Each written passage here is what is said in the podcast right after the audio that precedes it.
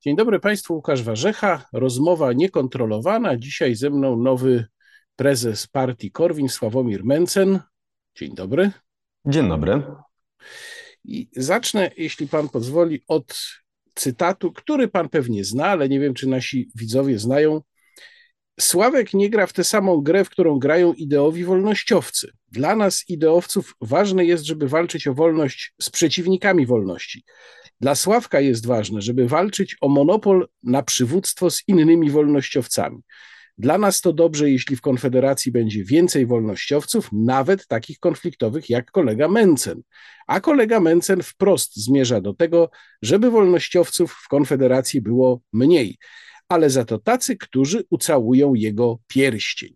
To jest bardzo krótki fragment z bardzo długiego wpisu Dobromira Sośnierza na Facebooku dla naszych widzów. Link do tego wpisu umieszczam w opisie filmu, gdyby chcieli przeczytać całość. No i to jest chyba obraz e, poziomu konfliktu, który w Konfederacji pewnie narastał od jakiegoś czasu, ale mm, osiągnął, no nie wiem, czy to już jest apogeum, natomiast na pewno e, wyszedł prawie że już poza skalę wraz z objęciem przez pana stanowiska prezesa po Januszu Korwin-Mikkem.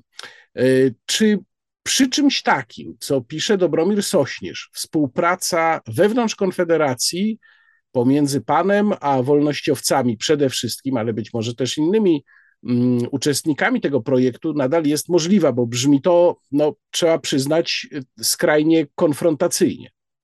Ja nie czytałem tego wpisu, więc ciężko mi się do niego odnieść jako do całości, ewentualnie tylko i wyłącznie do tego e, cytatu. Ja już w polityce e, działam e, kilka lat i muszę powiedzieć, że absolutnie nasz spór nie, wykra nie wykracza poza typowe spory w polityce. Tu nie dzieje się absolutnie nic nadzwyczajnego, niespotykanego w polityce czy w partiach politycznych. Jedyna rzecz, która rzeczywiście jest nietypowa, to to, że takie teksty pojawiają się w domenie publicznej, bo przyjęte jest dosyć dosyć powszechnie, że wszelkiego rodzaju spory i nieporozumienia to się wyjaśnia w cztery oczy, ewentualnie na jakichś spotkaniach w gabinecie, a nie na Facebooku, bo to nigdy nie służy e, sprawie. I to jest jedyna no więc, rzecz, a, a no która więc właśnie, jest nietypowa przepraszam, wejdę, wejdę tu w słowo, bo y, to jest taki symptom, mam wrażenie, ugrupowań, które zaczynają mieć poważne problemy. Konfederacja do niedawna jeszcze była kojarzona z tym, że no może tam w środku są jakieś nieporozumienia, ale rzeczywiście prawie nic z tego nie wychodzi na zewnątrz.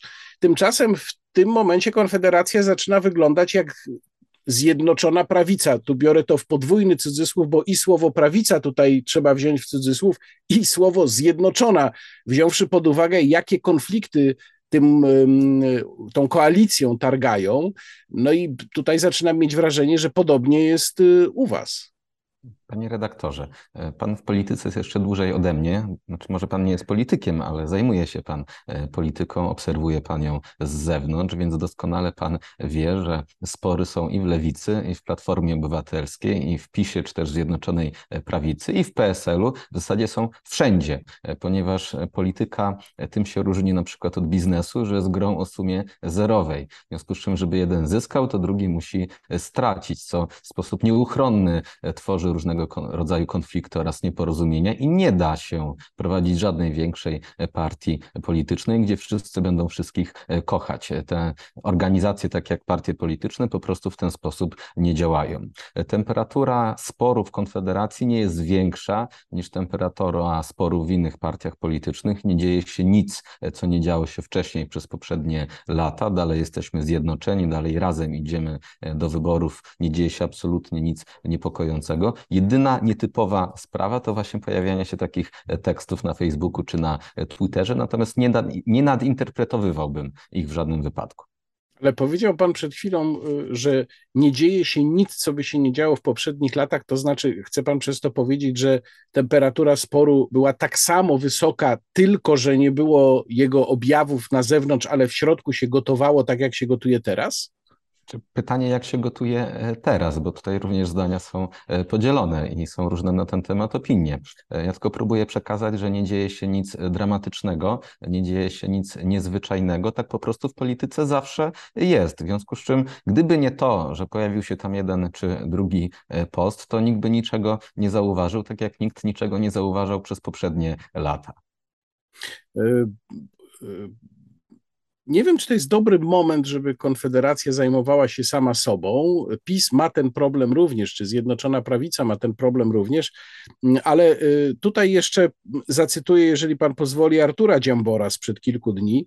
Y, raz już mnie Mencen wyrzucił, kiedy w prawyborach prezydenckich kilka lat temu nie zostałem kandydatem na prezydenta. Mencen próbuje mnie wyciąć Przecież my walczymy o przekroczenie progu i dostanie się do Sejmu, a tu okazuje się, że kotujemy się we własnych problemach. No, Artur Dziambor przestrzega przed sytuacją, którą ja jako publicysta też zaczynam widzieć, to znaczy, że Konfederacja bardziej zaczyna zajmować się sama sobą niż jakąś konstruowaniem jakiejś propozycji dla wyborców. I tu no, mam wątpliwości, czy to rzeczywiście jest tak, że nic się w intensywności tego sporu nie zmieniło. Wie pan, z pierwszą częścią tej wypowiedzi oczywiście się nie zgadzam. Ja wiem, że Artur chyba już dwa lata E, forsuje taką e, historię wydarzeń, która nie ma nic wspólnego z rzeczywistością. Ja w tamtych prawyborach ani nie startowałem, ani nie miałem żadnych swoich elektorów, e, ani nie byłem wtedy głosem decydującym w mojej partii, w związku z czym czuję się tutaj wciągnięty w te prawybory jak piłat do credo i nie bardzo wiem, co w tej historii robię. Natomiast obecnie również czuję pewną nadinterpretację. Przede wszystkim staramy się teraz włączyć do tej kampanii wyborczej wyborczej, która trwa już w zasadzie w innych e, partiach. Wcześniej rzeczywiście byliśmy przygotowani do e, kongresu e, naszej partii, no teraz, teraz z pełną parą idziemy naprzód i przygotowujemy się do wyborów. Nie widzę tutaj żadnego zagrożenia dla jedności Konfederacji, nie widzę jakichś zdarzeń, które mogłyby nam bardzo zaszkodzić. No jednak jest kość niezgody realna i tą kością niezgody okazuje się podział y, miejsc na listach, a dokładnie podział mhm. jedynek. No tutaj jest pańska propozycja, żeby urządzić prawybory, do których pan zapraszał wolnościowców, ale trzeba by naprawdę mieć bardzo dużo dobrej woli, żeby odczytać te propozycje jako takie szczere zaproszenie do dżentelmeńskiej rywalizacji. Tutaj interpretacja, zwłaszcza ze strony wolnościowców, jest taka, że pan po prostu chce odebrać te miejsca, które wcześniej były uzgodnione jako miejsca przypadające konkretnym osobom, no jak rozumiem, pańskie stanowisko jest inne. E, oczywiście, że moje stanowisko jest e, inne. E, ja się z tym stanowiskiem nie zgadzam na kilku poziomach. Po pierwsze, uważam, że jakiekolwiek betonowanie list wyborczych na kilka lat przed wyborami jest głębokim nieporozumieniem, dlatego też nigdy nie zgadzałem się z takim z takim podejściem. Na tej uchwale nie ma oczywiście mojego podpisu, ponieważ byłem temu od początku przeciwny. Z wielu powodów. Załóżmy, że teraz zgłasza się do nas znane nazwisko. Znany polityk, człowiek obdarzony na przykład dużym poparciem społecznym, albo jakieś całe środowisko się do nas zgłasza po to, żebyśmy mogli rozszerzyć formułę konfederacji. Ja mam takiemu człowiekowi powiedzieć, że niestety nie może startować z naszych list, nie możemy się wzmocnić, nie możemy razem iść do wyborów, bo dwa lata temu ktoś już sobie zaklepał jakieś miejsce.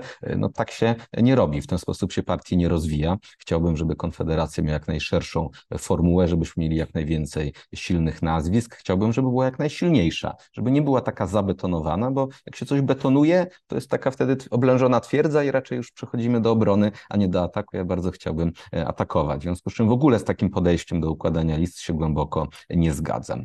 E, druga rzecz jest taka, że na tej nieszczęsnej uchwale rzeczywiście były podzielone jedynki, czyli na przykład był okręg numer, dajmy na to, 5. Tam był Jan Kowalski w nawiasie Partia Korwin albo Adam Nowak w nawiasie Ruch Narodowy.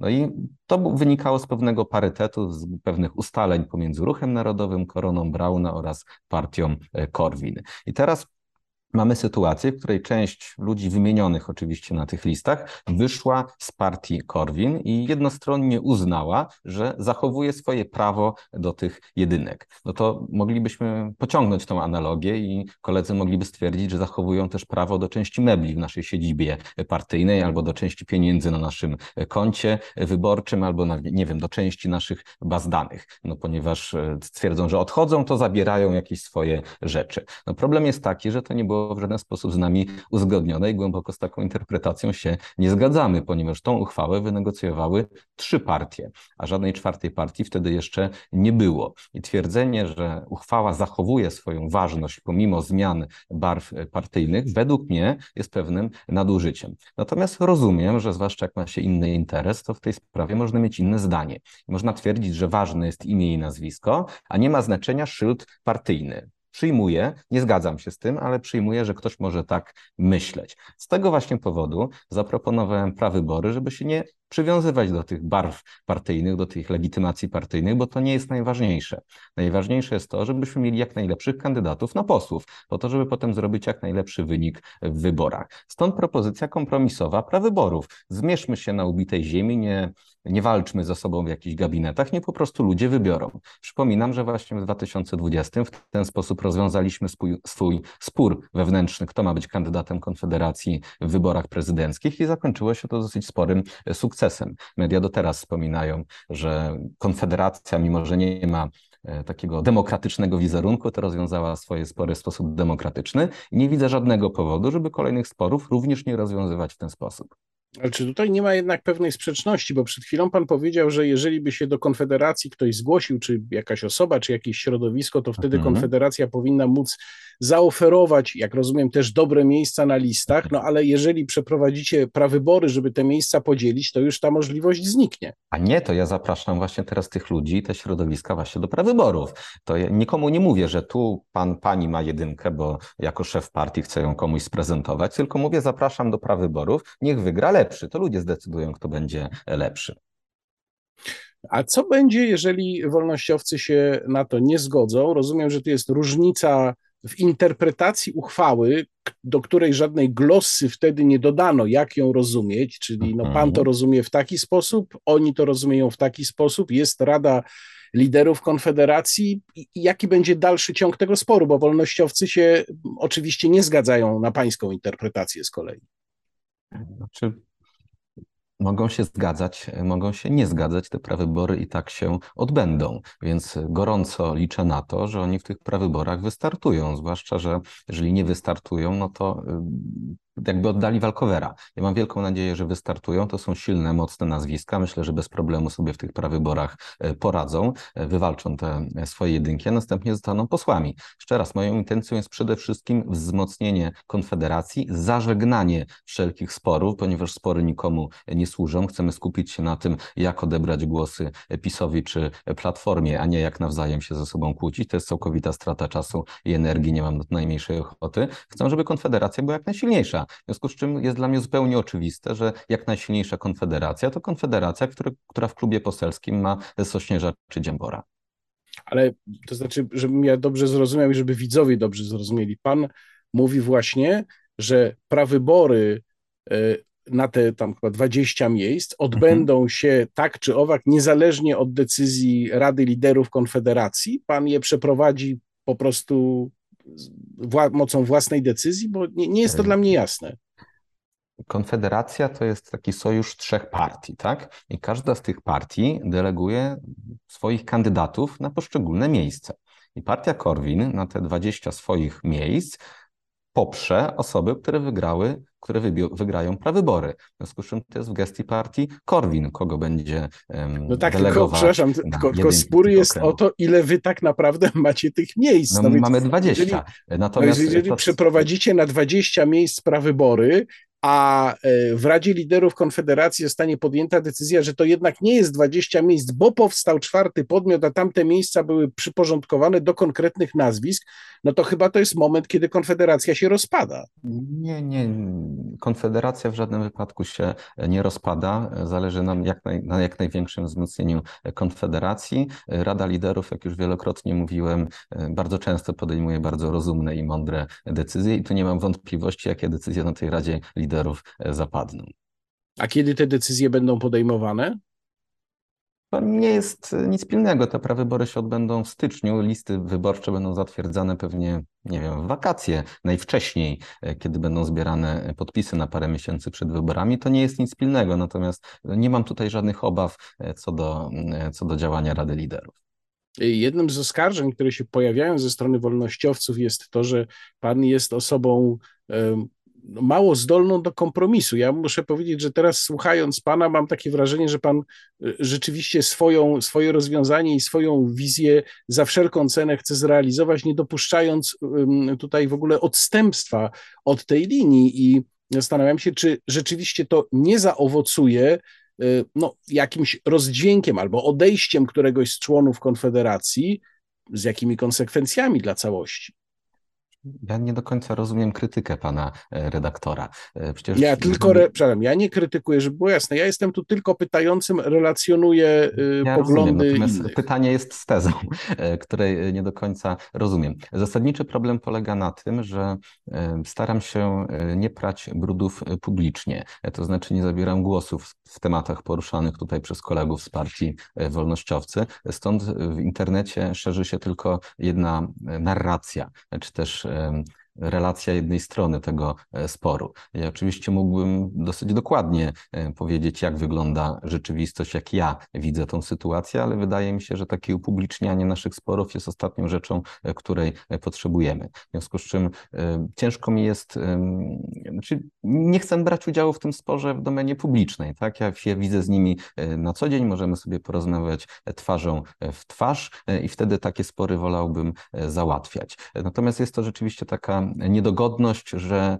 że ciężko mi polemizować wtedy z takimi bardzo długimi wpisami zawierającymi masę dziwnych e, informacji. E, proszę mi wierzyć, że moją intencją jest wzmocnienie Konfederacji. Jestem człowiekiem kompromisu. Gdybym nie, gdybym nie był, e, to bym powiedział, że te 21 po prostu do nas należy i żadnych wolnościowców tam nie będzie. A ja po to właśnie zaprosiłem do tych prawyborów nie tylko wolnościowców, ale też członków UPR, czy KNP, czy byłych członków tych formacji, żeby poszerzyć naszą formułę, a nie żeby tutaj się zamykać. Jednym z y, wątków tego długiego wpisu Dobromira Sośnierza, którego, jak pan mówi, nie czytał pan, więc relacjonuje, jest wątek dotyczący przyczyn odejścia z partii Korwin, a konkretnie wątek dotyczący mm, różnych wypowiedzi i komentarzy pana Janusza Korwin-Mikkego dotyczących wojny na Ukrainie. Mhm. I o to chciałem pana zapytać, y, zaczynając od pytania o mm, pański stosunek do akcji Stop Ukrainizacji Polski, która no, jest głównie inicjatywą korony Grzegorza Brauna, natomiast y, no, przypisuje się te akcje, czy, czy łączy się ją w naturalny sposób z całością Konfederacji. Czy pan uważa, że to był dobry pomysł?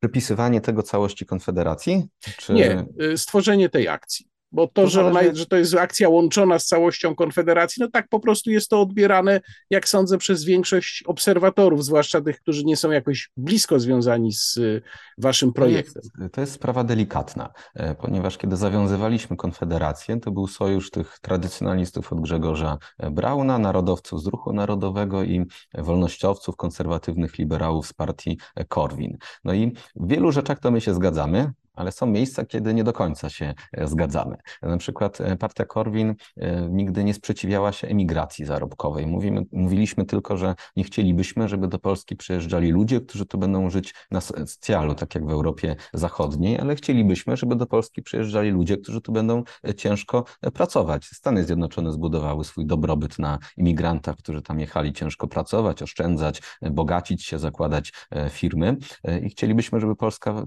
również miała taką możliwość przyciągania zdolnych, pracowitych ludzi z zagranicy. E, natomiast koledzy narodowcy mają tutaj trochę e, inne podejście i dla nich ważne jest to, żeby zachować tą jednolitość e, etniczną, żeby imigrantów nawet zarobkowych nie było zbyt dużo. W związku z czym każde bardzo twarde postawienie tej sprawy jest, może, może zostać odebrane jakiś spór w Konfederacji, a jak wszyscy wiemy, te spory są zupełnie niepotrzebne. Stąd podkreślę tylko, że my zawsze jako partia Korwin nie mieliśmy nic przeciwko imigracji zarobkowej, zwłaszcza z krajów nam bliskich e, kulturowo. Natomiast pozostałe składowe konfederacji miały tu trochę inną optykę.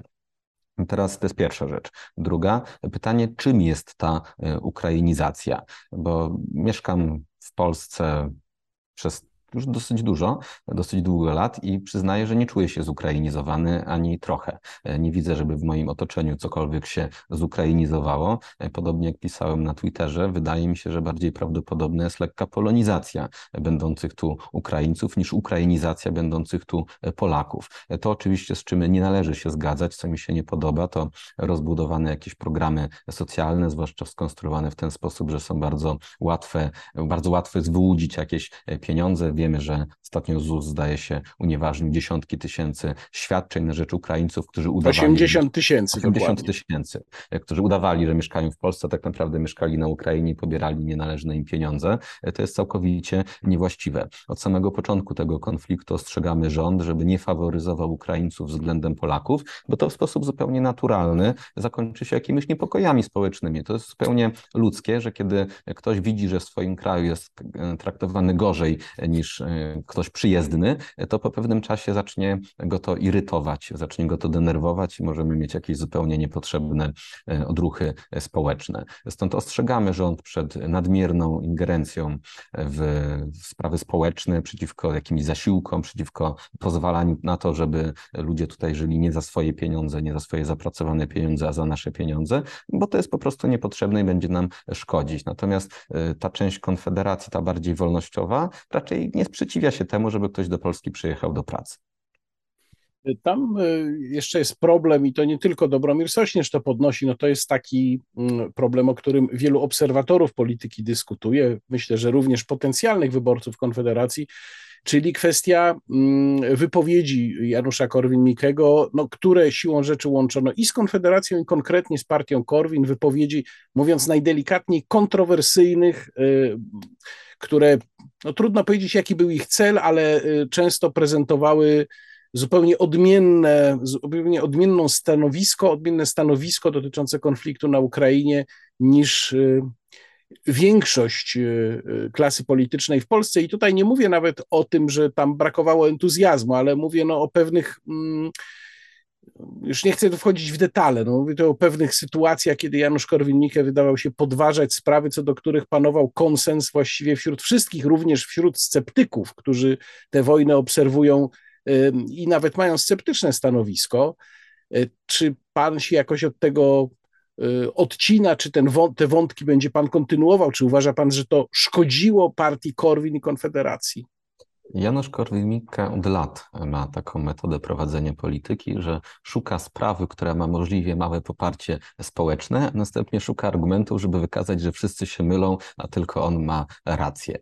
Pod wieloma względami jest to dosyć skuteczne, natomiast ma dosyć silne e, efekty uboczne.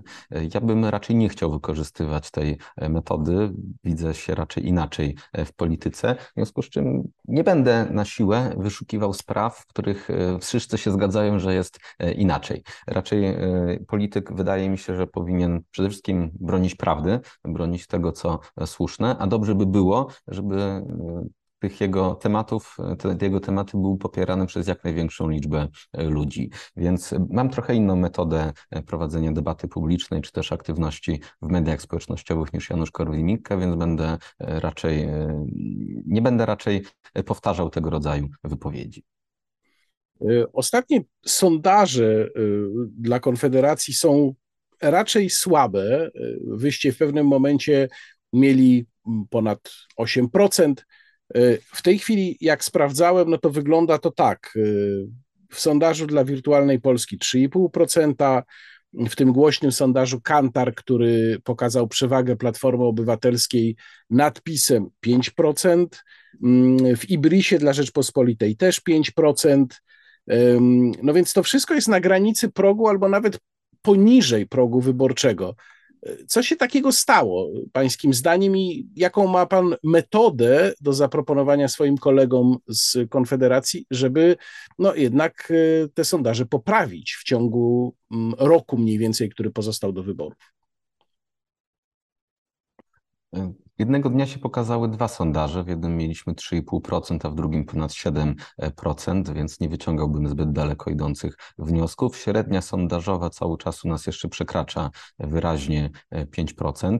Myślę, że niedługo będzie około 6% trzeba przyjąć jakąś strategię. Tak jak mówiłem, Konfederacja póki co została w blokach, pozostałe partie ruszyły już z kampanią wyborczą. My mieliśmy e, pewne no, Partia Korwin miała przygotowania do kongresu, który zawsze jest bardzo dużym wydarzeniem politycznym i wymaga wielu przygotowań wcześniejszych, więc byliśmy chwilowo wycięci z aktywności publicznej, natomiast niedługo e, uruchamiamy swoją e, prekampanię e, i ruszamy do odbijania strat. Co do strategii, to ona się jeszcze wykuwa, więc nie chciałbym tutaj za bardzo, za dużo zdradzać, natomiast wydaje mi się, że bez problemu w zasięgu Konfederacji jest to 10% i będę w tą liczbę celował.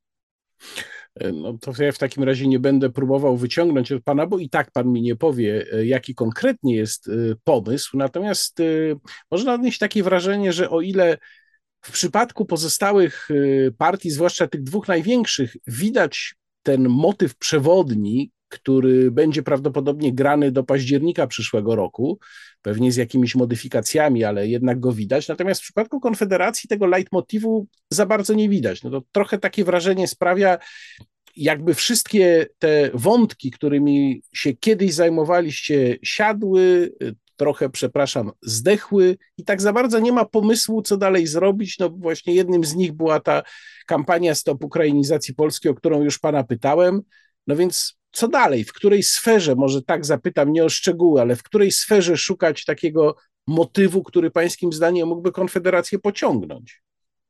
Znaczy, ja tu nie mam żadnych wątpliwości, że powinniśmy skupić się na bardzo ważnych dla wszystkich Polaków sprawach. Mamy już prawie 20% inflację, mamy grożącą nam recesję, mamy wysokie stopy procentowe, mamy duże problemy gospodarcze. Do tego mamy konflikt narastający z Unią Europejską, która zamierza zabrać nam samochody, zabrać nam mięso. Dzisiaj czytałem, że niedługo będzie trzeba wszystkie budynki budować w tej metodzie zeroemisyjnej, co znacznie podroży e, koszty budowy domu czy budowy bloku czy budowy czegokolwiek. Stąd mamy olbrzymie problemy, o których warto mówić. I ja nie jestem przekonany, żeby większość Polaków popierała to, że po 2035 nie będzie można sobie kupić samochodu, albo żeby ograniczać wjazd samochodów do miast, albo że należy. Przepraszam, będzie można kupić samochód, ale elektryczny. No, no chyba, że pan tego nie uważa za samochód po prostu, to też zrozumiał. Silnikiem spalinowym, no chyba, że to będzie Ferrari albo Bugatti, bo te będzie można kupić z silnikiem e, spalinowym, ale już Opla nie będzie można. I teraz pytanie, czy przeciętnego Polaka stać na samochód elektryczny? E, czy my będziemy w stanie infrastrukturę do tego przystosować? Czy pojawi się technologia, żeby baterie e, samochodów elektrycznych były jakkolwiek wygodne, a nie takie jak teraz? To jest mnóstwo problemów i Komisja Europejska pcha nas tutaj w kierunku wielkiej niewiadomej. I co z tego będzie, to nie wiemy. Natomiast nie wydaje mi się, żeby Polacy takie rozwiązania e, popierali. Nie wydaje mi się, żeby Polacy zamierzali rezygnować z mięsa, żeby się przerzucali na jakąś trawę czy robaki, które są teraz suflowane w wielu miejscach na świecie jako takie zastąpienie nam mięsa. Więc te tematy gospodarcze, tematy podatkowe, wszystkie partie obecnie, poza Konfederacją w Sejmie, popierają obecną politykę e, Prawa i Sprawiedliwości, to znaczy, że należy wszystkim ludziom płacić za wszystko i rozbudowywać państwo socjalne i przekupywać wyborców kolejnymi programi, programami socjalnymi. Prawo i Sprawiedliwość cały czas wymyśla nowe programy, potem wychodzi Tusk z Platformy i mówi, że zachowa wszystkie, które wprowadził PiS, a i być może doda jeszcze swoje własne. No to skoro wszyscy mówią, że będą nam zabierać coraz więcej pieniędzy, a następnie je rozdawać, zabierając dla siebie kawałek, a my jako jedyni będziemy mówić, że nic wam nie zabierzemy, ale też nic nie damy, to trochę się tu wyróżnimy, tak mi się wydaje, w tej debacie publicznej. I wielu ludzi ma takie podejście do państwa czy do gospodarki, to znaczy chciałoby, żeby państwo ich zostawiło w spokoju i pozwoliło im normalnie żyć. W związku z czym wydaje mi się, że ten elektorat będzie w najbliższej kampanii wyborczej zupełnie osamotniony, bo z pozostałych partii ich liderzy boją się powiedzieć, że państwo nie może być w ten sposób zorganizowane, że nas po prostu na to nie stać i że to jest droga donikąd. Skoro Pan y, wspomniał o Unii Europejskiej, zaczęliśmy o niej rozmawiać, to zanim zapytam o to, co Pan w takim razie proponuje, jeżeli chodzi o Unię Europejską, czy po prostu polexit, czy, czy coś innego, no to muszę tu przy tej okazji przytoczyć i przyznaję, jest to złośliwe, kiedy to jest przypominane, ale pan to rzeczywiście powiedział, przypomnieć tak zwaną piątkę Mencena. Nie chcemy Żydów, homoseksualistów, aborcji, podatków i Unii Europejskiej. jak powiadam, złośliwie się to panu wypomina, no to poza prośbą o rozwinięcie tego, co to znaczy nie chcemy Unii Europejskiej, to jeszcze muszę pana zapytać o te pozostałe elementy, y, co to znaczy na przykład nie chcemy Żydów. Czy pan to podtrzymuje w ogóle?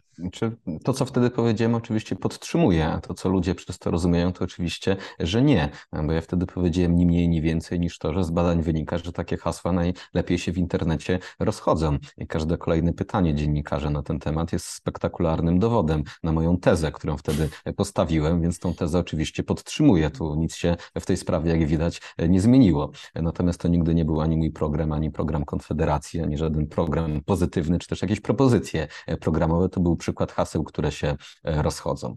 Przechodząc do Unii Europejskiej, to sytuacja jest niezwykle e, trudna głównie z powodu nastawienia polskiego społeczeństwa. To znaczy każdy rząd, który ruszy tutaj na zderzenie, na zwarcie z Unią Europejską, spotka się z tym, że okaże się, że jego elektorat wcale tego nie popiera, bo elektorat e, w Polsce chce być w Unii Europejskiej. To jest olbrzymi problem w jakichkolwiek negocjacjach pomiędzy polskim rządem a Komisją Europejską, bo Komisja Europejska będzie to bezwzględnie wykorzystywać. W tym momencie nie można tu mieć w ogóle żadnych złudzeń, w którym kierunku to idzie. Zarówno politycy Platformy Obywatelskiej, jak i politycy na Zachodzie nie ukrywają, że my nie dostaniemy ani euro do momentu, kiedy się rząd w Polsce e, nie zmieni. No i PiS został postawiony zresztą na własną prośbę, to bo to wszystko było przecież robione za zgodą Mateusza Morawieckiego, który zgodził się na powiązanie pieniędzy z KPO z tak zwaną praworządnością, więc sami się na to zgodzili i sami teraz będą ponosić tego konsekwencje. Więc PiS jest w naprawdę bardzo e, trudnej sytuacji, do której zresztą sam się doprowadził. Tak, ale to trochę nie jest odpowiedź na moje pytanie, bo pan powiedział, jesteśmy w trudnej sytuacji, bo Polacy chcą być w Unii, no ale to w takim razie co pan proponuje? Moje pytanie brzmiało, czy polexit, czy, czy coś innego, co zrobić? Z rozwiązań realnych e, i możliwych do wykonania w najbliższym czasie, to przede wszystkim nie należy się zgadzać już na absolutnie nic. To znaczy Unia Europejska dostała absolutnie wszystko, co mogła dostać i ani guzika więcej, żadnego ustępstwa, żadnej zgody na absolutnie nic. E, póki są na szczęście jeszcze miejsca, gdzie Polska ma prawo weta, są rzeczy, które muszą przychodzić jednomyślnie i nie powinniśmy się zgadzać absolutnie na nic więcej. Ani jednej kompetencji więcej nie przekazać do Brukseli i to to można zrobić, a ile można odbić, to to już e, nie wiem, nie jestem na tyle tutaj specjalistą. Z całą pewnością w wielu państwach Unii Europejskiej dochodzi do pewnych zmian. Władze przejmują partie trochę bardziej eurosceptyczne, trochę bardziej konserwatywne, w związku z czym jest szansa, że w ciągu kilku lat uda się zbudować jakąś koalicję e, w Europie, która powstrzyma dalszy rozrost Unii Europejskiej, być może nawet go zawróci, to nie znamy przyszłości. Niektóre ruchy takie społeczne mają dużą dynamikę i potrafią bardzo szybko wzrosnąć, zwłaszcza jeżeli Komisja Europejska dalej będzie dociskać śrubę, tak jak ma to w zwyczaju w roku czy dwóch, więc może być różnie. Z całą pewnością nie możemy się zgadzać już na jakiekolwiek ustępstwa względem Unii Europejskiej. To z takich realnych postulatów, które można zrealizować no to można powiedzieć, jest program minimum, i tutaj mm, pojawia się pewne skojarzenie z inną partią, innym ugrupowaniem, które trochę podobnie argumentuje, czyli z Solidarną Polską Zbigniewa Ziobry, a stąd moje pytanie o warianty na po wyborach, bo chyba dosyć prawdopodobny wydaje się taki wariant rozwoju wypadków, w którym Prawo i Sprawiedliwość wybory wygrywa, ale nie ma większości. To coraz więcej sondaży pokazuje więc będzie szukało koalicjantów. Y, tym koalicjantem, jak twierdzą niektórzy, mogłaby być Konfederacja. Ja mam tutaj trochę inną tezę, hipotezę, że nie tyle byłaby to Konfederacja, co raczej, zwłaszcza gdyby ta reprezentacja Konfederacji była większa niż jest dzisiaj, czyli pozwalała już na założenie klubu i wynosiła na przykład, dajmy na to, 20 posłów, to byłaby to nie chęć wejścia w koalicję z Konfederacją, tylko natychmiastowa próba rozbicia Konfederacji i wyjęcia części posłów Konfederacji, tak żeby uzupełnić sobie ten stan osobowy i uzyskać większość. No ale właśnie, mamy jeszcze Solidarną Polskę Zbigniewa Ziobry. Jest pytanie, w jaki sposób Zbigniew Ziobro będzie szedł do wyborów. Krótko mówiąc, Chciałbym tutaj, żeby poprosić pana, żeby pan przedstawił y, ewentualne warianty koalicyjne, zdolności koalicyjne Konfederacji. Zdolność koalicyjną ma ten, kto ma posłów, którzy umożliwiają zbudowanie komuś większości. To jest w zasadzie jedyny czynnik posiadania zdolności koalicyjnej, cała reszta się nie liczy. Więc w zależności od tego, jak ta układanka będzie wyglądać po wyborach, to takie powstaną lub nie koalicje. Zwracam tylko uwagę, że do tej pory wszyscy poprzedni koalicjanci PiSu to zbyt dobrze na tej współpracy nie wychodzili. To nie chodzi tylko o to, że ich partie się rozpadały, ale większość z nich to już nie żyje albo ma bardzo duże problemy problemy ze zdrowiem, w związku z czym e, nie bardzo e, palę się do powtórzenia losu byłych koalicjantów Prawa i Sprawiedliwości. Inna sprawa, że rzeczywiście PiS ma taką e, wielką zdolność do wciągania kogoś do koalicji siłą. To jest chociażby przypadek Ligi Polskich Rodzin, która bardzo brutalnie została wciągnięta do koalicji, następnie przemielona i wypluta. I co się z Giertychem po tym czasie stało, to wszyscy teraz widzimy. Więc pan redaktor musi mi naprawdę bardzo źle życzyć, sugerując mu tu jakieś wchodzenie w koalicję z Prawem i Sprawiedliwością. E, no, chciałem tylko zauważyć, że Zbigniew Ziobro chyba tak źle na tej koalicji jednak y, nie wyszedł. I właśnie o Zbigniewa Ziobro jeszcze chciałem zapytać, no bo mm, pojawiają się interpretacje dwojakie. Jedna mówi, że to jest wasz najsilniejszy rywal i że tak naprawdę walka się odbywa o ten sam elektorat w dużej mierze, zwłaszcza na polu stosunku do Unii Europejskiej. A druga interpretacja jest taka, że może to być wasz sprzymierzeniec z kolei, że coś być może ze Zbigniewem Ziobrą Konfederacja byłaby w stanie razem zbudować. Więc która z tych interpretacji jest właściwsza? Na pewno nie będziemy szli do wyborów z Solidarną Polską i ze Zbigniewem Ziobro. Osobiście jestem przekonany, że pójdzie do wyborów na jednej liście ze Prawem i Sprawiedliwością. Wynika to z tego, że jeżeli w PiSie będzie jakakolwiek nadzieja, cień szansy będzie na to, że zachowają władzę, no to każdy 1% poparcia będzie dla nich niezbędny, a ten 1% mogliby stracić, gdyby Solidarna Polska rzeczywiście wystartowała osobno, więc sądzę, że pójdą razem, nie mają wyjścia. Zbigniew Ziobro absolutnie nie ma potencjału, żeby przekroczyć 5% więc też jest skazany na Prawo i Sprawiedliwość i zdziwiłbym się bardzo, gdyby nie byli na jednej liście. A skoro będą na jednej e, liście, no to Zbigniew Ziobro nie będzie oczywiście dla nikogo partnerem do dyskusji, bo wszystkim będzie decydował Jarosław Kaczyński. A czy zgodzi się pan w takim razie z tym, że Zbigniew Ziobro konkuruje w dużej mierze o ten sam elektorat, o który wywalczycie? To zależy. To znaczy, jak dokładnie będzie wyglądała kampania wyborcza, jakie hasła, jakie tematy będą wtedy kluczowe, to my jeszcze nie wiemy. Ktoś może powiedzieć, tak jak pan redaktor dzisiaj, że to już wiadomo, co będzie grzane przez kolejny rok, ale zwracam uwagę, że to wcale nie jest takie oczywiste. Rok temu nikt by nie przewidział, co będzie grzane teraz. Mało kto uważał, że będzie trwała jakaś wojna na Ukrainie albo że do Polski przyjedzie dwa miliony ludzi ze wschodu. Więc jeszcze wiele się przez ten rok może wydarzyć i nie twierdziłbym, że już wszystko wiadomo, co, co się będzie będzie działo. I może się na przykład okazać, że naszymi głównymi hasłami będą tematy gospodarcze. W jesienią 2019 roku, kiedy szliśmy do wyborów parlamentarnych, dużo tego paliwa politycznego dała nam obietnica Jarosława Kaczyńskiego, że niedługo pensja minimalna będzie wynosiła 4000 zł. Nikt w to oczywiście nie wierzył, bo nikt też nie przewidywał, że taka inflacja doprowadzi do tego, że pensja minimalna będzie na takim poziomie, ale nasz gwałtowny protest przeciwko temu dał nam wielu wyborców, którzy już mieli dosyć tego szaleństwa. Teraz może się okazać, że jeszcze więcej ludzi będzie miało dosyć tego socjalistyczno-etatystycznego szaleństwa PiSu i z powodów gospodarczych na nas zagłosuje. A jeżeli głośne, przynajmniej w naszej części elektoratu będą hasła gospodarcze, to akurat tam Solidarna Polska nie ma absolutnie nic do powiedzenia, bo ich przedstawiciele znani są z wielu opinii na różne tematy, ale żaden z nich nie dotyczy gospodarki. Zbliża się 11 listopada, czyli Marsz Niepodległości. No i tutaj znów w kręgu, powiedzmy, około konfederacyjnym mamy następny spór. Mówię następny, no bo już o jednym rozmawialiśmy, a tutaj jest spór, zdaje się, części stowarzyszenia, kierownictwa Stowarzyszenia Marsz Niepodległości z Robertem Bąkiewiczem. Mm, no, partia Korwin, co prawda, nie była nigdy głównym animatorem Marszu Niepodległości, ale Konfederacja jest kojarzona z Marszem Niepodległości, zapewne, zapewne głównie ze względu na zaangażowanie ruchu narodowego. Chciałem zapytać, jak pan widzi to, co się e, stało ze stowarzyszeniem, a przede wszystkim tę drogę, którą wybrał Robert Bąkiewicz? Czy, czy to jest tak, jak niektórzy twierdzą, że no, pozwolił się skorumpować władzy, czy też to jest może dobra metoda, po prostu wyciągamy pieniądze od rządzących, a robimy swoje? Nie chciałbym za bardzo w ten spór wchodzić. No, takie spory są rzeczą, tak jak mówiłem, zupełnie naturalną. W polityce nie da się prowadzić polityki bez organizowania niestety sobie sporów. Środowisko narodowe rzeczywiście się tutaj bardzo poróżniło. Jest olbrzymi konflikt w zarządzie Stowarzyszeniem Marsz Niepodległości, natomiast to jest trochę wewnętrzna sprawa narodowców. Ja oczywiście tutaj kibicuję Robertowi, ale Winnickiemu, żeby udało mu się utrzymać społeczny, apolityczny, apartyjny charakter Marszu Niepodległości. Mam olbrzymie obawy, że ten marsz za bardzo dryfuje w kierunku Prawa i Sprawiedliwości. W mojej ocenie polityka polegająca na braniu pieniędzy od rządu i następnie próbie wydania tych pieniędzy na słuszne cele jest po prostu błędna.